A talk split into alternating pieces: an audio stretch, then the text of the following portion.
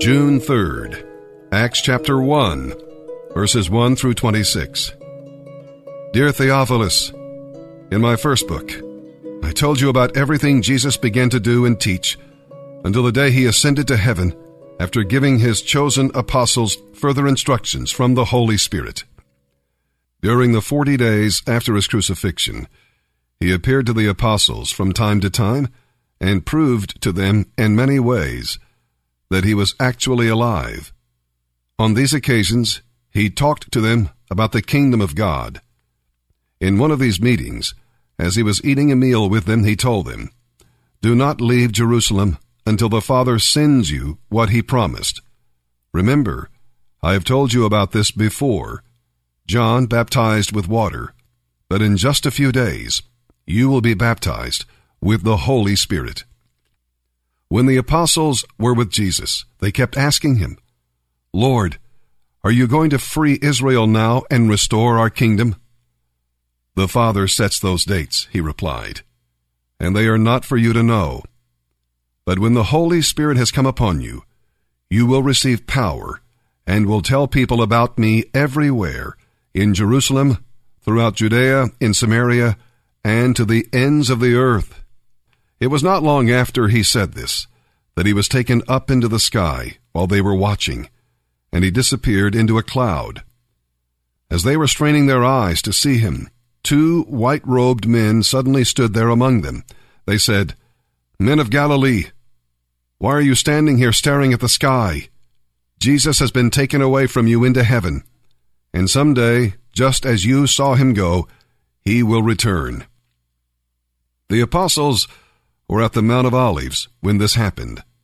So they walked the half mile back to Jerusalem. Then they went to the upstairs room of the house where they were staying. Here is the list of those who were present Peter, John, James, Andrew, Philip, Thomas, Bartholomew, Matthew, James, son of Alphaeus, Simon the Zealot, and Judas, son of James. They all met together continually for prayer, along with Mary, the mother of Jesus, several other women, and the brothers of Jesus. During this time, on a day when about 120 believers were present, Peter stood up and addressed them as follows Brothers, it was necessary for the scriptures to be fulfilled concerning Judas, who guided the temple police to arrest Jesus. This was predicted long ago by the Holy Spirit, speaking through King David. Judas was one of us, chosen to share in the ministry with us. Judas bought a field with the money he received for his treachery, and falling there, he burst open, spilling out his intestines. The news of his death spread rapidly among all the people of Jerusalem, and they gave the place the Aramaic name Akeldama, which means field of blood. Peter continued, This was predicted in the book of Psalms, where it says, let his home become desolate, with no one living in it. And again, let his position be given to someone else. So now we must choose another man to take Judas's place. It must be someone who has been with us all the time that we were with the Lord Jesus. From the time he was baptized by John until the day he was taken from us into heaven. Whoever is chosen will join us as a witness of Jesus' resurrection. So they nominated two men Joseph, called Barsabbas, also known as Justus, and Matthias. Then they all prayed for the right man to be chosen. O Lord, they said, you know every heart. Show us which of these men you have chosen as an apostle to replace Judas the traitor in this ministry. For he has deserted us and gone where he belongs. Then they cast lots, and in this way Matthias was chosen and became an apostle with the other eleven. In the book of Job, you know the story there.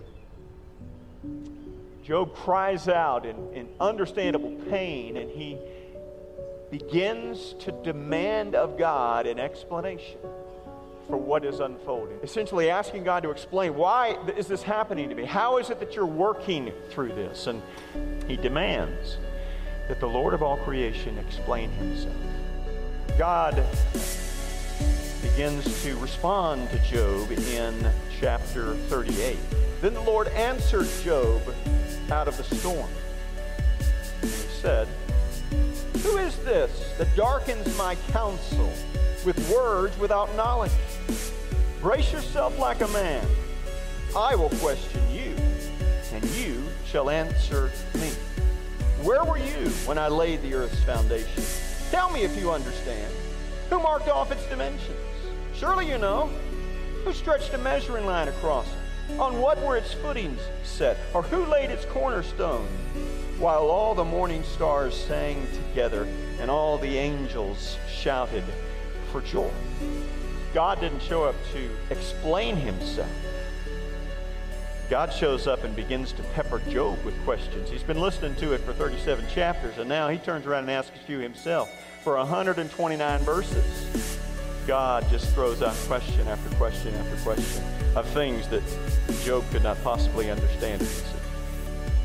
But all of these questions that God is raising to Job in those chapters point to a single truth. God revealed through Isaiah this truth long ago when he said, my ways are higher than your ways. My thoughts are higher than your thoughts. Remember how the book of Job ends? Not, not the epilogue where he gets everything back, but before that. God appears to Job in the storm. Job has been challenging God for 37 chapters. God appears to him in the storm, and, God turns the tables on him and begins to say, Well, where were you when this happened? And can you explain this? And can you understand that? But at the end of the day, God never answered Job's question. Why is this happening to me? Job died never having known why. I love how Job responds. It takes him a while, but he eventually gets there. I had heard of you by the hearing of the ear, but now my eye sees you. It is so easy to be content knowing about God, knowing what people have said about God, and definitions about God, and theology about God, and doctrine, and all of these explanations, which have their place and have value.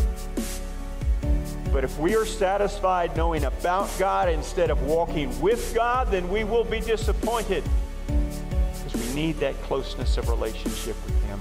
Don't be content just hearing about God with the ear. See Him with your heart. Don't just try to ask and understand questions with your mind. Walk by faith. And then you begin to see. This is the truth for all who have placed their faith in Christ and walk in Him in obedience. That you never walk alone. That is Mysterium Tremendum.